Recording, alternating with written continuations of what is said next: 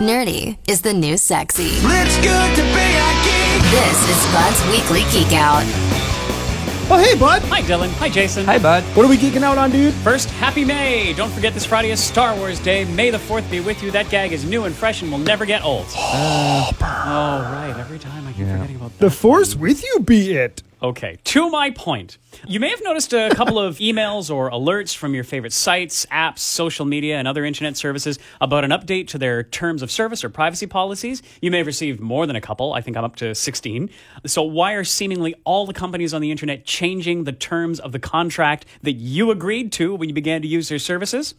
I'm here today to summarize the GDPR, or the General Data Protection Regulation. Now, let's not confuse this with the GDRP, which is the Gross Regional Domestic Product. Right. So, years in the making, the Parliament of the European Union will put a new set of rules on companies whose services reach people residing in the EU starting May 25th.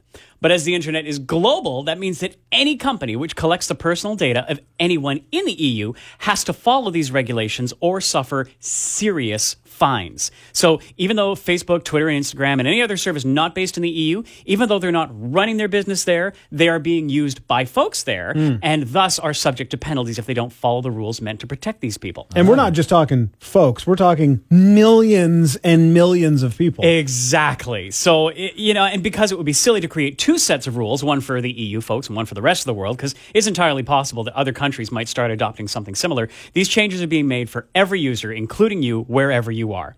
So the GDPR aims to give uh, the, the EU residents, and by extension the world, greater control over their personal data. And this is especially well timed with the whole Facebook debacles and general mistrust of big corporations and how they use and monetize our personal information. Okay, so what kind of changes are getting made then? Okay, here's some of the majors. Under the GDPR, users must have the right to access the personal data a company has about them, where it is, how and why it's being used, and the company must provide that information for free electronically upon request.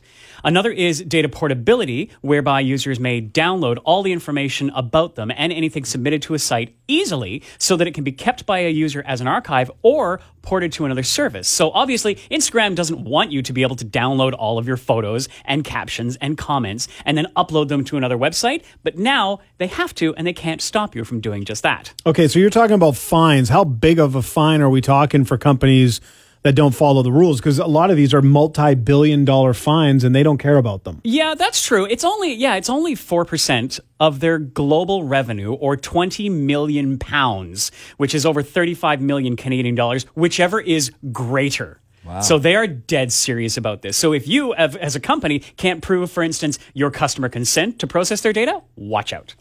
So, in general, I think this is a good thing. Any move to make personal privacy a priority is. It may not be the best thing for companies and marketers, and with such a large and wordy document, I'm sure there may be some loopholes to be found or some tweaks required after May 25th. But in general, you as an individual can look forward to better data protection in the future.